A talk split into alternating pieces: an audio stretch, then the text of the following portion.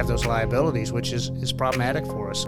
They're, they're going to go in, they're going to do their job, and they're going to come out and they're going to be fine and they're going to go home. 100% accountable for your actions with zero excuses. Welcome to the Triple P Podcast, premier, professional, and proactive, brought to you by the Ohio Fire Chiefs Association. I'm your host, Clayton O'Brien, and I'm the fire chief for the city of Oregon. I'm joined by my co host, Captain Joel Fry from the city of Napoleon. So yeah, all right. So I want to switch. I want to talk about a different topic that uh, I, I. Here we go. Here we go. Here we What- What's go. it going to be? Oh my gosh! um, but I will say it was mind blowing to me because it was uh, when I was talking to Rick and at the foundation board meeting, the one um, you know, a couple maybe a month or so ago. And uh, he had brought up about um, you know what other states are probably dealing with already, but Ohio we're anticipating is probably going to be having it um, before too long, and that's recreational marijuana and um, how Chiefs. Um, I mean, when when he brought that up, it really like kind of set me back to say, you know what, this is really something we have to start talking about. And I know that it's on the very you know cusp of whatever else. I'm just wanting to know, just like talk about, um, you know, what you know about it and uh, kind of what you shared with me in the meeting. So. So, uh, in the Metro Committee, we had started talking about health and safety. I'm also on the Health and Safety uh, Committee, and we started talking about uh, CBD oil to begin with. And, Okay. And the concern was that uh, firefighters would take CBD oil that may have uh, THC. THC in it, and and the concern would then you'd pop out on a, a drug screening, and then there'd be a problem, right? And and what do you do with that problem? And uh, a number of departments have process. Uh, Cincinnati has a process. Akron has a process. I know uh, some smaller departments have processes, and what you're going to do with that. And it became a concern to me. But how can we educate our firefighters to make sure that they, if they have to take CBD oil, based on um, injuries uh, because there, there's some evidence out there that it says it's good, but there's no FDA uh, follow up. Nobody's really got oversight uh, and of the CBD oil, Of the CBD oil, because that's legal, right? And and that's legal. You can go into the shops in Ohio or whatever else and buy that. you, you Uh, can or wait. you can order it, and that's the the buying it on the line Gotcha. is is a bigger issue, uh, and certainly with the medical marijuana, that becomes problematic too for a number of departments. And we've been discussing that for quite a while on how do you approach that. And and I spoke with a, uh deputy chief from uh, Pittsburgh here maybe six eight months ago before I wrote an article on it for In Command magazine, and he said their approach is a little bit different than the rest of. At least in our area, if if somebody has a medical marijuana card, not a prescription but a card, and they go to a dispensary and they purchase uh, medical marijuana and they uh, have a bad drug screen or it shows that they have a THC in their system, as long as they can produce the medical card and they can uh, produce the uh, um, receipt from that uh, dispensary, they're okay to go on about their business. But if, if they bought it from JoJo down the street, then they have a problem and, and they would move forward with, with termination most of the departments around us don't do it that way, and uh, medical marijuana i- is probably good to help our uh, firefighters and fire officers certainly. Uh, but um, we as fire chiefs have a problem with that, and and when you look at the liability on somebody that has taken medical marijuana or CBD oil, and and it shows that 0.3 uh, THC level uh, uh, in the drug screen, now you have a problem if they've been in an accident and somebody's hurt or killed. Sure. And you have those liabilities, which is, is problematic for us. So And THC is my understanding. THC is in the in the system longer.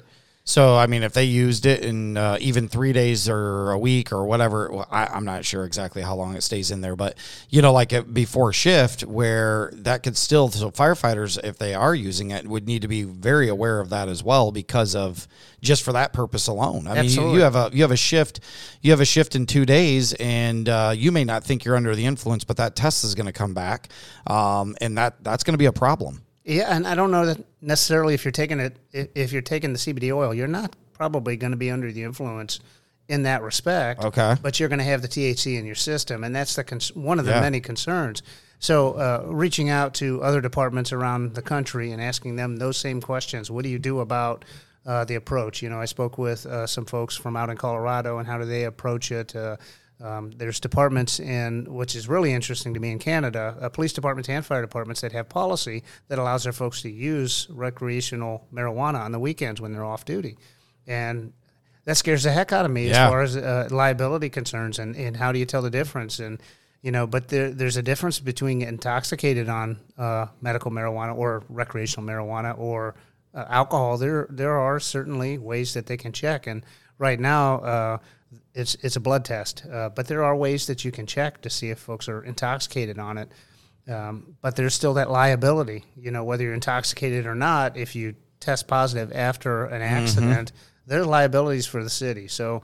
Uh, and for the fire department. So there's a lot of concern there, and I think we need to get in front of it. Right now, the Senate has, has got a number of bills that push for some uh, recreational marijuana and for expanding the use of the medical marijuana to include things like gout and, and migraines. And uh, there's a lot out there right now. So, as fire chiefs, we need to be looking at you know what's the future going to hold how are we going to approach it and how are we're going to keep our firefighters safe because they don't know if somebody gives them a, a card you know obviously you know if you're smoking uh, or uh, vaping or however yeah. they take the, yeah. the medical marijuana they have an indication that hey, this may be problematic. But if a if a doctor says, hey, take this, this is going to help. Now, who are we as fire chiefs to say, oh no, you're wrong, Mister uh, Doctor. You've been a doctor for 30 years, but you're wrong in in your approach. I don't think that's appropriate for a fire chief. I think we need to kind of get on board with uh, the changes that are coming and approach it from a way that's going to protect us as a city and the firefighters as individuals. I'm not saying that we should open it up and say everybody can uh, smoke recreational marijuana. Don't take me wrong. Yeah. I'm saying we just need to have an understanding of what's moving forward, how we're going to approach it, and get some policies in effect that protect our firefighters and protect the citizens Which is, and keep them safe. Yeah, like no different of what it would be for alcohol or whatever Absolutely. it is today. You know, like it's but there's got we have to be in front of it of what that testing looks like, right. what the um not only what the testing looks like, and then what uh, what's the expectation and all that other. I mean, so okay. Absolutely, and we we've been discussing this with uh, the professional firefighters. We went down uh, as uh, a board and talked with them in uh, Columbus here a month or so ago. And I think uh, shameless plug for uh, webinars coming up here in the fall. We're going to be doing some webinars on the legislative piece. We're going to be doing some webinars on uh, the approach and, and what is CBD oil and what is medical marijuana and uh, which I love that because we're going to try to we're going to try to piggyback on that webinar. Absolutely, I think it's going to be good, and I think it's going to get some great information out there because, frankly, we need to share the information. Mm-hmm. Yeah. Well, and we we probably have some listeners or people that are going to ask the question, like, what's the big deal? You know, you're under the care of a physician. How's this different than any other pain medicine you might be prescribed or uh, you know, your doctor tells you you need to take uh, whatever. Yeah. And I'm I'm a fire chief. Your doctor said you need to take this. Yeah. Absolutely. Well, uh, okay. okay. Yeah. Mm-hmm. You better have a plan. Yeah, yeah, you're right, Chad. That, and I think that the the biggest thing is is the uh, the testing afterwards, where like um, I guess there is just no plan, and that's where I thought. That's why I was just. I, am still taken back to this day of you know from that conversation we had that I'm like I just don't know why I never just never dawned on me at all until Rick said it that day, yeah. and I'm like, oh my gosh, yes, we got it. We have to be f- thinking about this. It's going to happen, uh, most likely. You know, I mean, everything is pointing to the fact that there's going to be recreational marijuana, but to Rick's point where you brought up the CBD oil, that's obviously everything already happening right now, and I and you can get it with the THC in it. Right. And then what does the testing look like of whether you are intoxicated or not? And that's what I don't understand. Right. You know, because yeah. if they did use it three days ago and they're not intoxicated or under the influence at the time of no different of like what you're saying, if they had a knee problem or right. they're, they're off work on sick time because they're taking these pain meds and they're just told not to drive for eight hours or whatever it is, uh, compared to their doctor telling them that they got to, you know, smoke right. marijuana, eat a gummy, or do something every, sure. you know, however often that they need to do it. Then what does that what does that look like? Right. You know, I, it, this is going to affect every fire department. Every yeah. every one of them. Don't matter Absolutely. if you're volunteer, full volunteer, part time yep. paid, career, whatever. You're going to well, and I would hope that most, with it. most of us probably have in our collective bargaining agreement health and safety language that addresses substance abuse or substance use. And you know, for example, let's let's say I I have a back pain, a back injury. I go to my doctor. I start getting a prescription for my back pain. I'm not going to run into the chief's office say, "Hey, chief, I got a prescription for whatever pain med for my back." Yeah. Um, doctor says, "Hey, you can take this like the the day before. Don't take it when you're on duty, but you're good. Doctor writes out the prescript. I've got all the information. I get pulled for a random and I go and I get tested, and the test shows that I have whatever pain medicine in my system. Well, I can bring in the prescription, I can bring in the doctor's orders, and oh, okay. and you're clear to drive. You- Everything you- you've been taking this way you're supposed to. Yes, the testing shows that yes, the level that was in his system was consistent with he took it yesterday as prescribed. Okay, we're cool. Everything's mm-hmm. fine. But what about medical marijuana? Where are we at? Are we behind the, on the testing? Yeah. And the other scary part too is like the entire time I was a kid, I was always told like you know marijuana is a gateway drug, Right. And as much as the you know like overdoses that we deal with on a regular basis, I it's it, it that's the other part that kind of scares me when you're just talking about the the pills. Has kind of got me thinking about it. Was that when they're taking when they're when they're prescribed Percocets or Vicodins or you know um, Dilaudid or whatever else? My first thought is, boy, I really hope they're not only taking it responsibly but they don't take it any more than they need to. And that can they really stop when it's done? And that because that is what usually of all the stories that you hear of the people that we talk about that have these uh, reoccurring problems with overdoses and the issues is because they were prescribed, uh, you know, Percocets or Vicodins or Dilaudids or whatever it was for a period of time. They ran out, and then now they search for you know the next the thing, and that that doesn't that doesn't solve it with you know not everybody um, doesn't obviously it doesn't happen to everybody, but there that's the first thing that kind of goes in my mind is I really hope that that's they're able to get done with Yeah. it and be done with it. You know. Yeah, and this- if you look at the the uh, THC, the medical marijuana, or the CBD oil, CBD oil is not going to cause you to be in, quote intoxicated if you're just rubbing oil on your elbow, but it's going to show hot on a drug screen, and that's one of the reasons that many departments uh, have pulled it from the seven panel uh, Okay. test. So the DOT test that pulls that marijuana, they're moving away from that. FDNY moved from it last year. Uh, there's departments in and around Washington D.C. Where they don't even test it for it. they don't screen for the Okay. for the THC anymore because of the the recreation, uh, excuse me, medical marijuana that's going through their state. So uh, because they don't want to have Okay. to deal with every person that is having issues, but what they look at is it's- still zero tolerance. There's a zero tolerance policy. Don't show up intoxicated on any substance when you come to work. And I think that's what what has worked out in Cal, uh, Colorado. It's working in New York and and now working in Pennsylvania. But how do you prove that they are? Well- you know, if they if they pulled that from the panel of the test, so like if I believe them, they crashed the rig, and then they uh, cause X amount of damage, they have to get a t- they have to get a test. Um, then how do you how do you can it's my word against theirs? They didn't. They're saying you know. Well, so I'm talking about random screenings. I'm not Oh, talking about okay. per accident. You get an Okay. accident, you you got to do the blood test. It's gonna be everything. It's going to be part of the process and part of the investigation. Okay. So And you're saying no on the random. protecting them. I'm talking about the random Okay. stuff that causes more issues. Yeah, yeah, yeah. Rick, and correct me if I'm wrong, but we were talking about CBD oil earlier, and uh, it's unregulated, I guess, status right now. You know, it's you don't know what you're getting. You know, with it being unregulated, and I know you've studied this out a lot more than I have, Rick, but you, you think you could be buying just CBD oil, but you don't know how much THC may or may not be in there. Correct? Well, Well, well there not, is- not all of it has THC in it, though, does it? No, but some of them do, and Okay. the only way to tell is to um, st- uh, evaluate that and send it off for third party testing. And there's some agencies that do that. Uh, there's there's folks out of um, don't quote me. I think there's some some businesses in New York. There's businesses in Ohio that do that, and they on their website they'll give you a third party vendor that you can go to and click in and put in your uh, the UPC code or whatever it is, and that'll tell you what exactly is in uh, the uh, CBD oil.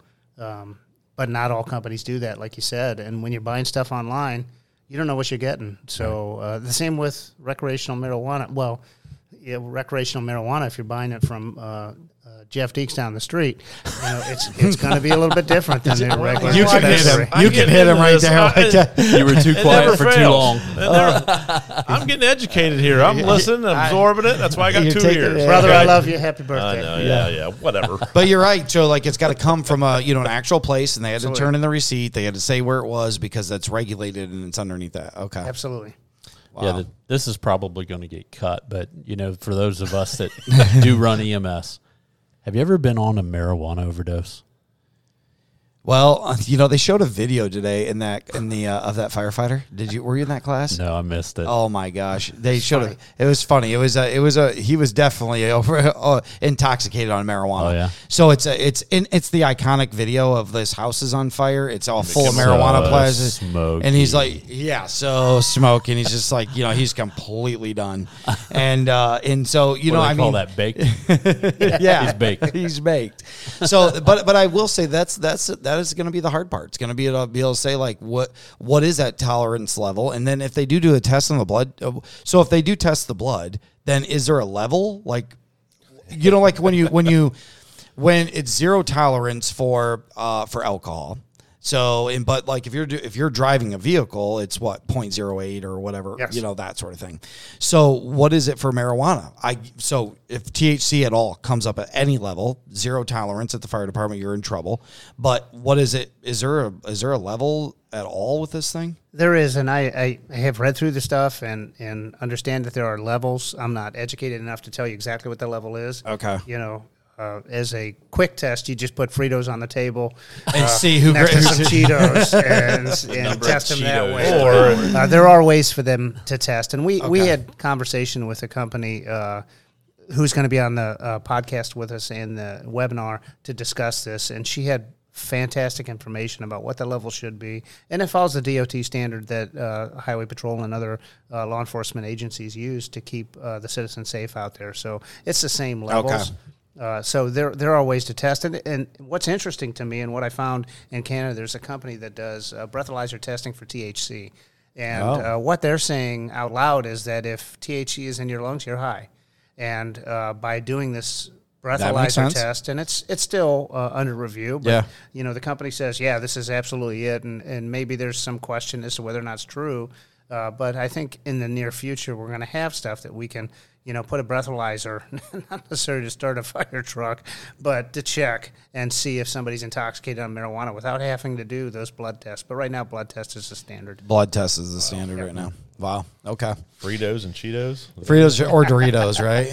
What if someone orders like Taco Bell at eleven o'clock Yeah. at night or twelve One o'clock? thirty in the night? morning. That that is a key. If the Uber Is driver it- comes it- up, uh, yeah. drops it off, then Yeah, Yeah, I be seen a test. guy last night doing that really? too. I wonder who that was. I, there was a there was a Uber Eats that they do around here, and I'm like, that's kind of crazy. I I mean, being from the country, I, I don't necessarily know what Uber Eats is all Understood. about, you know. yeah. So, absolutely. uh, one more uh, one more topic that I do want to talk about, and I'm sorry, Joel, I know it's a bugging you.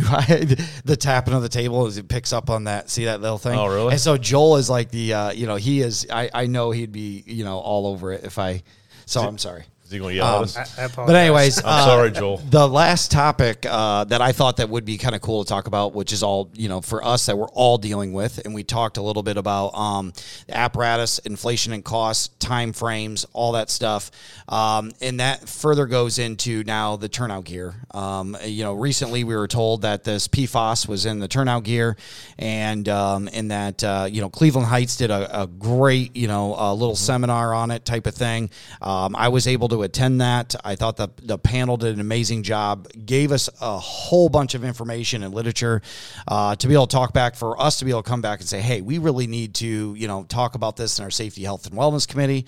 But bottom line is we're dealing with 36 not necessarily 36 months maybe 14 months or longer or whatever it is even to get new turnout gear so at what point it's not like you can just throw all your turnout gear away and just get new turnout gear um, so where how do we how do we get out of gear that and now and I, it's my understanding i went back and looked at our specs of our of our gear uh, to find that the PFAS was not like in direct contact with the, with the firefighters. It was in the uh, the vapor barrier, uh, but it was within be within the layers uh, that wasn't necessarily going to be touching firefighters. It doesn't still mean that it's okay. It just means that it's just not in direct contact there.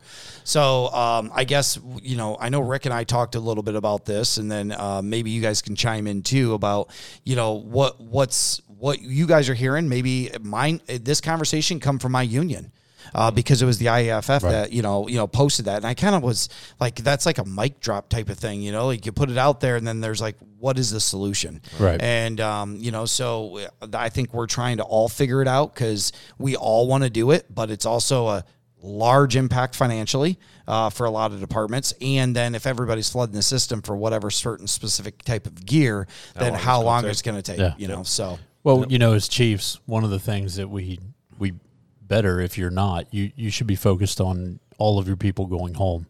And you know, we think about that in the context of each and every shift. Like I want to buy the best gear I can for my troops so that they're well protected. They're they're going to go in, they're going to do their job and they're going to come out and they're going to be fine and they're going to go home after the shift. And you know, going back to what we were talking about earlier about long range planning, what we really need to be focused on is going home after their retirement party, well, whole.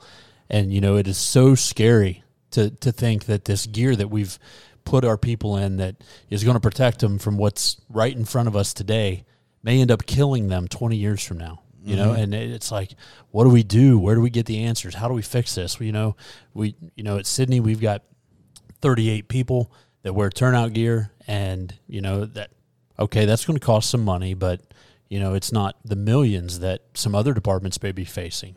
And- well, and I mean, all of our members got two sets of gear. right. And us too. So you know i what do you do? You, What do you do? Huge budget mm-hmm. implications. You know, just the availability of the gear. What gear is safe? How do we know it's safe? You know, how far? How? What do we? Where do we go to get the answers? I mean, it's it's scary stuff. Well, Rick, Rick has Rick is on the cusp of all this. So, so Rick Vober, but but Rick- I will say we just talked about this a little bit about what what is what is some places doing with their with the gear. So uh, I think one of the things we have to look at is number one, you have to. It's not just turnout gear; it's also the Nomex. We a lot, a lot of departments use Nomex as regular station wear, and there's a study out IFF, and, and God bless the IFF and what they've done. Absolutely, They've done so much work to protect the firefighters uh, nationwide and really around the world. And uh, World Health Organization, WHO, you know, firefighting is now uh, a cause of cancer, and, and Yep. that's it's good and bad, right? But uh, when you talk about specifically the PFAS stuff, I think uh, there are no good answers right now, and I think our approach needs to be let's talk to the manufacturers of the stuff that we're using, the the Nomex gear that we're using. Uh, there's large departments in the state, and I'm not going to call them out right now, Yeah. but they, they have moved away from Nomex and moved to cotton. So we're doing the same thing, not officially yet, but we're making that approach because we want to keep our firefighters safe. And yes, the money is important.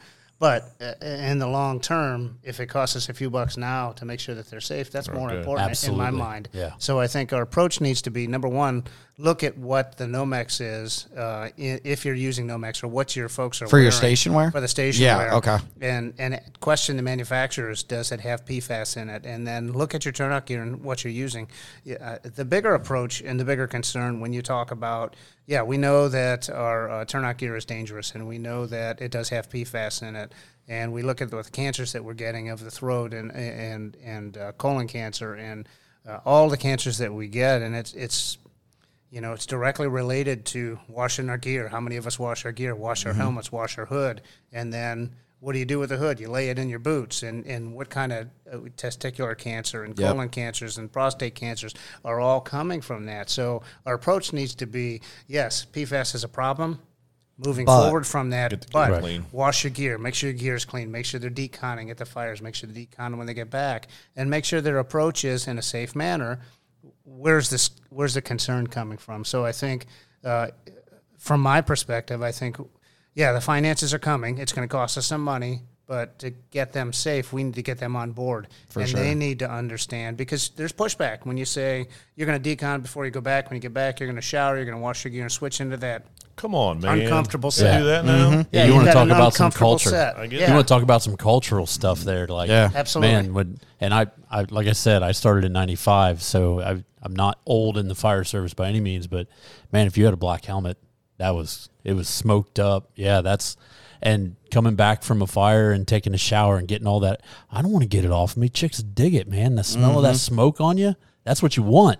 Well, no, yeah, I you got to get that off of you. You know, you want to come back, take a shower, get cleaned up, and You know, I just you know. I, and this is kind of a uh, since we're the you know the common term. I don't know if that's the word of the day. This shameless plug, you know, but I will use a shameless plug Shameless for plug. uh, for um for uh, Marty Conway from F five hundred. So he Absolutely. does that, you know.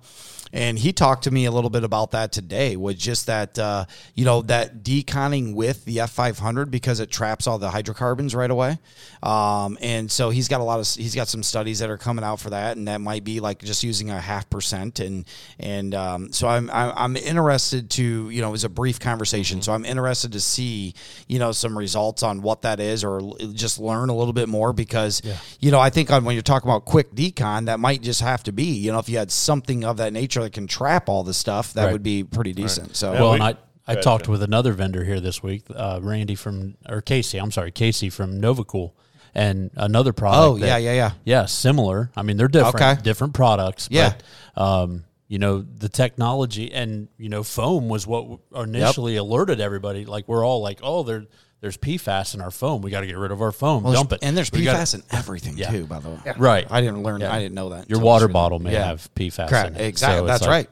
What what's going to kill us? Something. You know, we're all going to die someday. Um, but uh, So anyway, sorry. That's a I, I bummer. hope I didn't your- get you. I, I didn't hope I Chad. get you. That's a bummer. Just had another birthday. I mean, you, can't, you got to stop having those birthdays, know, man, and then being happy about it. 29, 's rough. like, jeez. but it, it, what I find so encouraging is that you know we're looking at the foam and the foam that was the problem that started this conversation is now there's vendors out there that are producing products that may help fix some of the problem. I mean that's so encouraging. And then you know now we're talking about the gear and just having these conversations and you know being bold enough to push the culture that you know it's not cool to have dirty gear. It's not cool to lay around in your stink and your filth after a fire anymore. You got to come back and get, just pushing those things and, and being the leaders that we have to be. Going back to what we said earlier about knowing what's right and doing it, you know, mm-hmm. having the boldness to do it. Do you ever feel like though we're trying, but the, do you ever feel like there's you know so many different products, and then you're just one, you're in this Oh, yeah. situation like. It's overwhelmed. What? yeah, Yeah, like what am I really gonna, you know, like to be able to put a committee together to really be able to evaluate, really be able to Yeah, what- know, like what's a gimmick and yeah, what's not. what's you know, really- this- supposed is to be legit? Yep. So, so it goes back to personal responsibility. We know if you take a shower and wash it off. We know if you sweat it out. It- there's there's products out there. You know, we d- use the infrared uh, saunas, uh, the CDUs. We call them chemical decon units. Okay. And um, it's mixed reviews as to whether or not it Yeah. works. But it does certainly sweat it out of your system. If you go to a fire and you come back, you know everybody's been in that fire, and you come back and for days you take a shower and you still smell that fire you went to three. You know days what I was just told about that in the vendor show just just recently? The why you did smell like this. He told me is because it did. You know, I took a hot shower. He said I need to take a cold shower or a lukewarm one so the pores are constricted, and then use the charcoal soap. And and the, well, they had the soap product there, and that's why I bring up that I'm, I'm asked about a lot of different ones or what to get. But have you ever heard that? I, I have heard that, and, and uh, again, it's interesting to me um, in a number of ways. uh, Not against any particular products. There's good stuff out there. Sure. What I've noticed uh, from my experience is you come back from a fire dirty and sweaty. You do that uh, CDU the next day. You ride in that infrared sauna and you wash it off. You don't smell it anymore, so it gets it out of your system. I agree. If you close your pores down, it's not going to come out, but then it's in. So should we be drinking more water? should we be trying to sweat it out, either. wiping it off, and getting rid of it? It's kind of what I thought. I then that's why I was like, I don't know what's right then because I feel like it's already in. Like it, I don't, I don't know as if it's getting in. You know what I mean? Because I I. I, I, was already hot and sweaty there while I'm in the mix of it, or the firefighters are. You know, um, and so if you're already hot and sweaty, your pores are already open. So then if I'm coming back and then now I'm showering. And closing my pores, then what? Like, how do I actually get it out? In. Right? Well, if you, That's the question. Yeah. Yeah, a few years back, uh, me and one of the guys at Sidney, we did a very, very scientific study. It was me and him. Uh, so we had two subjects, and uh, we caught a couple structure fires over the course of a week. And you know, we we weren't doing a study; we just stumbled Yeah. across this. And we'd been working out, and on our our first day off, we would go to the YMCA. We go to the work out, and then go to the steam shower. And we're sitting in the steam shower after catching a couple structure fires, and we get up to leave, and a guy walks in. He's like, "You guys having a campfire in here?" We're like, no, no, it's a steam shower. It's hard to get things to burn inside of a steam shower. He's like, man, it smells like fire in here. And we were so used to it, we didn't even notice it. Yeah. And then we both went home and, you know, got cleaned up again. And was like, I don't smell like smoke anymore. Like, this is amazing. And here um, we stumbled across what we know now that you sweat that out, you get it out of you. And every chance you have to get it out of you, you know, immediately after the exposure, a day after the exposure, two days a week, you know, just you got to get it out of you. Um, I mean, it just Do you have these units at all your stations, or just certain ones, or what? at, at certain ones. And I know there's some. The IFF came out against these infrared saunas Yeah. because they don't feel there's enough studies behind Yeah. it, and and I understand that. Sure. Um, but I think the science of medicine changes. Yeah. You know, if you look at just ACLS and you know some, I've been around for 35 years medic, so I've seen Isopro come, I've seen Isopro go, and I've seen lidocaine come, and I've seen lidocaine go, and now we're doing you know all sorts of changes, and I think that is what we're seeing in the fire service. Things come and things go based on uh, pendulum swing. Yeah. And uh, that's why I think that personal responsibility, doing what you think is right, making sure you clean your stuff, clean your gear, protect your family, and go home at the end of the day. You know, it's a round trip. I saw, uh, heard this for the first time, round trip ticket. I love that. I by love the way. that. So I cool. absolutely Yep. love Saw that. that this morning. Yep, Yep, seen yep, that this yep, morning. I yep. did like that. Yeah, Big golden trip. ticket on there. Yeah, Yeah. go home at the end of the day. Rick, Rick's right. It's personal. I mean, Yeah. you got to, yeah, you might be chief officer, lieutenant, captain, whatever, you know, however your rank structure is. But even the newest firefighter has to take responsibility Yep. and say, listen, I need to get this stuff off here, you know. And it doesn't stop there though either. It doesn't stop with No. just the uh, you know cl- uh, you know doing that of like getting cleaned up, doing the decon. You know, it's it's a culture thing I think Yeah. in your department. Yeah. Um, I think we did a very well job uh, getting it started in Napoleon and doing it, creating the decon buckets, and everybody kind of gathered around of doing it before we before we all left. Um, but I don't think it stops there. I think it's uh, also personal responsibility to document it. Yeah. And for do that. us as Absolutely. chiefs, we need to be providing an area for them to document, teach them how, and make sure that it's happening. And because like um, everybody does something different on the fire scene, so I don't, I may not know everything. And what I explain to the firefighters is, even in incident command, I don't know what every single firefighter did or what they were involved in. That's why it's your personal responsibility to make sure you document. Because I heard those war stories from individuals of you know the cancer, uh, you know cancer claims, and and then the poor documentation, and then also on the other end where great documentation that got them now that's being recognized for BWC claims and workers comp and things of that nature. So you want to have that documentation. Yeah, just, we do every almost every fire, and that's one of the things I What do always you do say, it on? Document. Yeah. we use the IFFF. Do or? IFF, yeah. Okay. I- I- Because I've seen that like NFIRS, and then they have it on ESO and all I the know different some, ones. So, yeah, yeah. Some of the reporting software too. Yeah. You know, they have that documentation in there that they, you know, the you know people who make the reports out can put in there. But it's got to come down to the individual. We got to change our mindset. We, uh, you know, yeah. it, we just everyone. Yep. No matter I- if I you're the agree. newest guy to the oldest guy on the department, we got to get in there. One of the best things that I think I did because I have a pretty stubborn department, you know, uh, with, with, with egos and, and Sure. stuff. But you know, I brought the uh, Columbus firefighter. Um, I can't remember his name. Dave Burswig.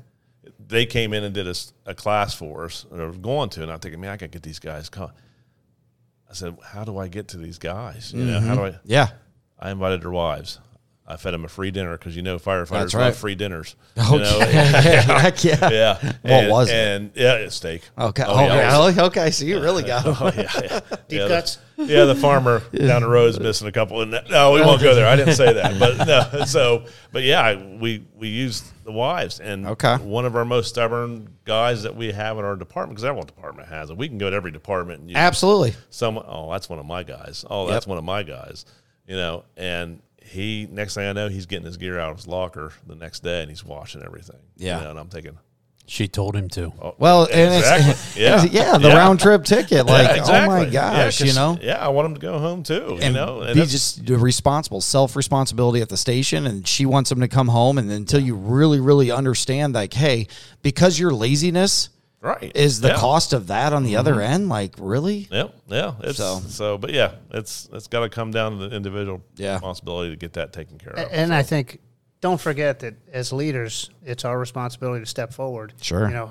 how many of us hit the gym every day? How many of us show that personal responsibility? And I think uh, if you look back when I started on the job, and, and I don't feel like I'm that old, 31 years in the fire service. Okay. And my first fire, uh, my captain did not wear a tank.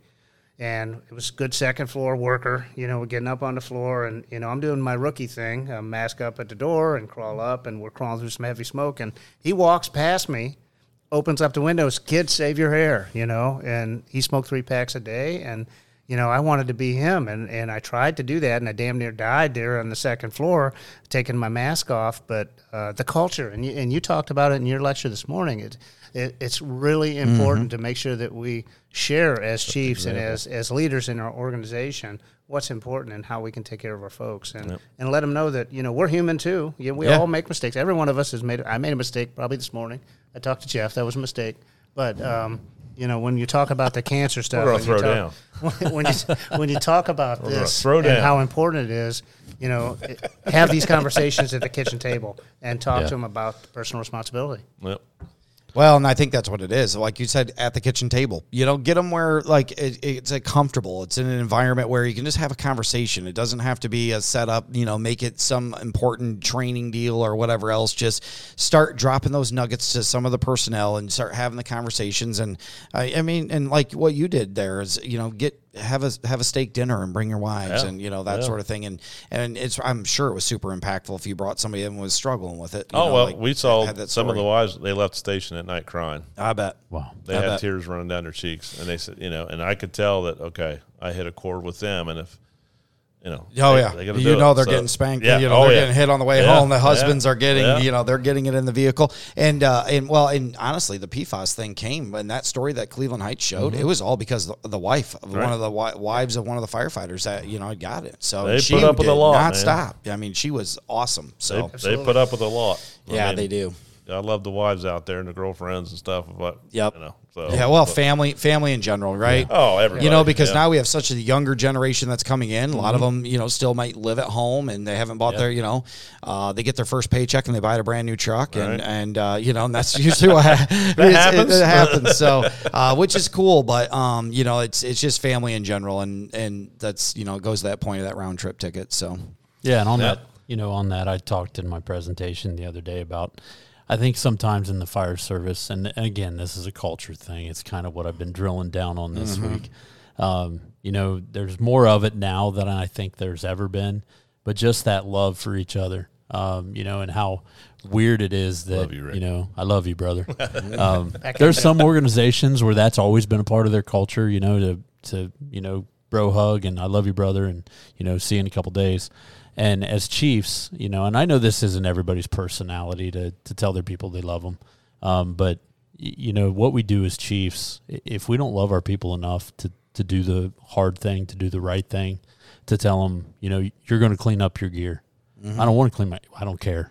I, I don't care. It's the right thing it. to do. and it's action. It's it's really not telling them. It's just it's action. Your Right. actions show that you care. Your Yeah. actions show that you want to do the best, and your Yeah. actions are you know is where where really what's Yeah, I'm going to really hold you it's at. accountable to do this thing because I love you. Yeah. Because I care about you. I mm-hmm. want you to have a career that you retire into healthy and you have many years with your family. And I'm doing it because I love you. I care And one of the you. things I just took away from Mark Hill today, um, he was the one that did the field training officer one. And then if you're having like if you're having an issue with one of the individuals that maybe can't understand why they got to clean their gear or whatever else, he said use it use it to where they have to um, they have to do a class on it. They have to Yeah. teach it. So then now maybe I'm not just going to force you to say it because now it's all the chief is just picking on me or whatever else. Um, you know, then have them do a class on why we should clean our gear. And that could be an assignment of that individual, and they're going to know it very well. And then they're going to really understand it. They may not, and then hopefully that'll help transition them into it. Um, we kind of instituted the system in um, in Napoleon was we made a big like uh, you know your gear needs cleaned a sign, laminated it, um, and then and anybody had the opportunity to hang it on anybody's gear locker that needed to be cleaned.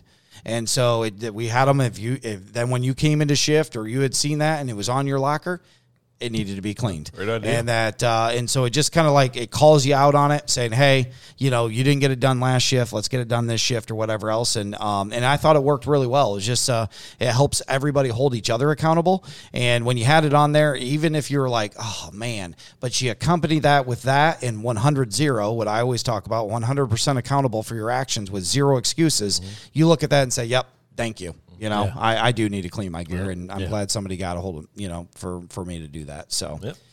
what other topics? Anything else we got to cover? I know we've been talking for quite some time. I think we should probably wrap it up. Uh, we this will be a two part series. so, on, man. um, unless you got anything else, you got something else? We got. What you got, Deeks? Uh, what do we got? Oh, the eclipse coming. Oh yeah, there you go. I don't know nothing about that, but Rick Anderson. I know you would bring Chiefs. something up about it that. You freaking tee it right up. I'm like, but it is the eclipse is coming. I think it's like in our area. It's May going to be the May the fourth, place. twenty twenty four. Paying Yeah. attention to it. It's Yeah. coming. It's coming. Don't close your eyes; you'll miss it. Yeah, it's yep, going yep. to be dark for like eight minutes. So. But but Chad, you did bring up something that I think is important, and, and uh, just to bring up maybe for another uh, topic. Yeah. peer support. Okay. and Oh, loving yeah, each other yeah. and making Heck sure yeah. folks are taken care of. Uh, Yep. You know, we recently had a retiree uh, that had some issues and and um, decided to make the ultimate choice. And I think. Mm-hmm. As an organization and as chiefs, we have to lead, and peer support is one of those leads. And I think it's another. We can Yeah. talk hours and hours and hours about it. I think maybe for another time. But Did, peer it, did anybody deal. go to that class, that peer support one that they had here? To, uh, Brad Shaw was doing that, wasn't he? Yes. Yeah. Yeah. Chief, chief, chief to chief peer support. Yeah. a subcommittee.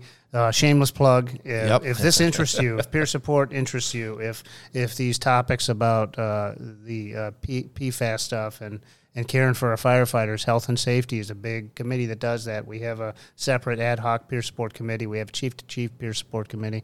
There's a number of committees, and if it's not there that you find, ask us, and, and we'll get it started. How, how do they how do they get a hold of a committee member? So like if I say they're listening to it right now, they say I want to be a part of the uh, health and safety. Like who we know Jeff is the education, but how Jack, do they know? Jack Rupp, Okay. Health Committee s- Chair. If you get on the website and click on it and go through members only and look at uh, the committees, you'll see who the chair is. Reach out to me, Okay. uh, Rick Vober. Yep. Or Akron, Send me an email and I'll get you to the right committee. But uh, really, that website is is phenomenal. Uh, Yep. The, the uh, folks that work the OFCA and and and, and Logan, I know, she they do would- a phenomenal job keeping that stuff up. and if you go to the website, what we can do, Joel, is we can just have them put the link to directly to that, like if it goes to to the other committees or Yep. where it's at, because uh, Logan was just showing us today, you know, like how she had got they've redone the website of where the podcast sits at, and then in the f- then it'd be able to have all the notes and be able to have just diff- different direct links to it. So Yeah. Or even just call the office. You know, it's called that True. six one four number at the bottom and ask, and, and you'll get the help you need. But uh, there's a lot of stuff on the website that'll help. So And there's no application or anything. You got to. Had a person ask me that today. As a matter of fact, well, how much? How big is the application you got to fill out to be on one of the committees? And I said there is no application. no application, a hundred bucks a year. Like, Yeah. come on, Call like the this is office. great. You Yeah. know, like it's it's it's one of the things. I think episode two or three that we talked about it. Uh, not two because I think that was a conference one, but we did talk about like a members one, and Yep. it was with uh with Chief Joe Kitchen. And um, so if you go back, if you're listening to this one, if you go back to you know it's it's in the beginnings. Yeah. Um, and we talked a lot about what the member benefits are, and um, Oh, huge. and so for what you get for a hundred bucks, Yeah, I mean, you can't beat it. Yeah. phenomenal. Well, and to double back on what Rick was talking about with peer support, you know, he mentioned earlier about the collaboration we have with the Ohio Association of Professional Firefighters, their leadership team, and our leadership team. And some of the things we're working on, this peer support is one of them. And, you know, very soon there's going to be uh, announcements coming out about different places around the state where we're going to be doing peer support training in collaboration with. Oh, and- really? Yes. Yeah. That's yeah, it's cool. Fantastic. Um, you know, just those kind of things that this association is doing. Um, we have a great training room in Oregon. So I mean, you Right. know, if you, Is that a hint? well, we just with the SAMHSA grant, two hundred thousand dollar grant from the feds on peer Okay. support. We're going to do in each FEMA region. We're going to do a peer support class. We're Oh, going love to it. do the same number of. I'm sorry, I'm tapping the table. Same number of uh, virtual classes, and then do resiliency classes. And a great point, Chad. We're Yeah. working to to help the firefighters across the state and fire officers across the state to to go home. You Yeah. know, it's a round trip ticket. I love that. I'm going to use that forever. I know. round trip ticket. The only way we can do it is by moving forward. And So- you know, and that's and that's you're right because even when they are home, and when you say that people have taken the ultimate sacrifice, it's just so sad. Of um, you know, thinking that um, you know, I, I was recently on a, a suicide, and and you know, I think what hurts me the most is just knowing what that individual is going through, and they didn't feel like they had somebody to reach out to. Absolutely. And it's like, oh my gosh, like I just it just pains me to know that they felt like they were no longer worthy enough to be walking alongside of us, and that they couldn't just pick up the phone and just say, "Hey, I need help," or something is going on, and and uh, it just it's just that hurts. Yeah. That that five minutes before they're about to get in that rope, you know, type type of thing. Yeah, if you haven't if you haven't walked along alongside people in your organization that have had to deal with that, you know, in our organization we have a family that that lost a family member. They died Yeah. by suicide, and I mean, just unbelievable. And you know, I, I resolved when I became a chief that um, I'm going to do everything I can to to make sure that doesn't Oh, happen. And we have conversations about you know it's okay to not be okay. You know Yeah. this, this job's hard. Um, it it really takes a toll on us. And you know I don't want to say it's okay to not be okay and drive somebody to say well this is the only choice I have because we have a ton of resources. We have a lot of people that care about this issue and are really working very hard to come up with, you know, not just one treatment methodology or modality that's going to fix everybody because we know we've learned that, you know, one size does not fit all Yeah. when we're talking about mental health and behavioral wellness. Um, so just the work that we are doing to to try to address these things, so that we don't have to walk that walk with these families that that have suffered through that. Did the Ohio Fire Chiefs get the grant, or who got the grant? Yeah, so uh, we as the executive board last year went to Washington and, and to lobby for legislative issues. And, Yeah. And uh, in working with uh, Dave Joyce's office, we were able to uh, secure uh, the start of getting a grant. Now we're still back and forth with SAMHSA getting the grant for it, but uh, the intent is to do those classes, and they're supposed to start in September. So hopefully we hear soon. Okay. Uh, but uh, it seems to be moving forward pretty good. I Now- do want to give a shout out to. I was on that email chain. Just the question, of course, you know how easy federal grants are. Oh yeah, Right. You know, they're so much fun. Yeah, I get it. But I saw the email. I, I saw with all the executive board and everybody Yeah. that was in that email channel. Michelle Fitzgibbon, our executive director. Yeah. Oh my goodness. I Yeah. mean, it's just like she's. I've heard it said time she's a rock star, and, and we are so lucky to have her um, in there. But Rick, I saw Rick on that. I know that I saw Joe Kitchen. You know, everyone. Steve Kelly, Yeah, Steve Laura, Kelly just yeah. submitted to that stuff, and I'm thinking, wow, I'm I I am lucky. Yeah, that I is am awesome. lucky to be a part of this group. Yeah, for sure. Michelle so- said no more grants. We're not allowed to bring Yeah, any more she did grants. say that. So- so She wasn't that was happy it, about one That and was done. it. One and done. She said Bring one back cash. Yeah. No more free money that Yeah. ain't Yeah, free. she's you're 100. percent So does that run for one year then, or what's it do? It's a one year term on Okay. uh, up to two hundred thousand dollars, and uh, yeah, we will definitely use the money. Yep, and then do the training in all the regions. I Right. mean, that's Yeah. super cool. Yeah. So, um, okay. Well, That's the plan. um, who do, do we? Uh, Do you already know who's going to be doing the training and all that? We kind of set some of that stuff. It'll be coming out here soon. Okay. Uh, we worked through it with the Health and Safety Committee and the uh, Ad hoc Peer Support Subcommittee. Everybody that worked on it, and uh, it's ready to roll out. We're just waiting to hear. So Okay. more to come. Sweet. Stay tuned. That's absolutely. nice. Stay tuned. That's Yeah, nice. absolutely. Clayton, we're going to probably have to wrap this up before we have like a live studio audience. Here. Yeah, sure. I know. I, I thought that we were gonna going to be kind of get crazy. close Awesome, because it man. was like seven o'clock and we needed to, uh, you know, maybe wrap it up to, you know, as people are starting to want to, you know, come in. So, Sounds good. all right. Yep, sounds sounds, good. good. Thanks a lot, guys. I really, really appreciated it. Yep, I thought it was yep. a lot of fun. I Yes. think we covered a lot of, you know, different did. topics. And uh, do we need to sing happy birthday to you before we get off? No, off we the do air? not. Uh, no, we do yeah. not. No, No, no, no, no, no, no, no, no, no, no, you. no, no, no. All right. Happy No, no. birthday, Jeff. Happy birthday, uh, Jeff Thank you. Deeks. Appreciate it. Happy birthday. Uh, uh, To you. Nice, Rick. I like. See, Rick Vober's Happy birthday. He's just Chief President. like Marilyn Monroe. All right. Well, uh, thank you for tuning in to the Triple P podcast, uh, p- premier, professional, and proactive, brought to you by the Ohio Fire Chiefs Association. And I will say this has been just a, a blast uh, to be in this seat, to be able to host it. Joel and I have uh, really, really thoroughly enjoyed ourselves of uh, talking to the people that we have over the years. So if you uh, are interested, continue to you know sign in, um, you know, listen to them, and uh, come back for some more. And uh, thank you. Thanks, Oh, guys. Thank Thanks. you, Clayton. Thanks for Appreciate having it, buddy. Thank you. Yep. Thank you. Thanks, Joel. Thank you for tuning in to the Triple P Podcast, premier, professional, and proactive, brought to you by the Ohio Fire Chiefs Association. If you'd like to hear more, follow us on Spotify, Apple, Google, or wherever you get your podcasts. And if you feel so inclined, please help us spread the word by telling your fire and EMS friends about this channel.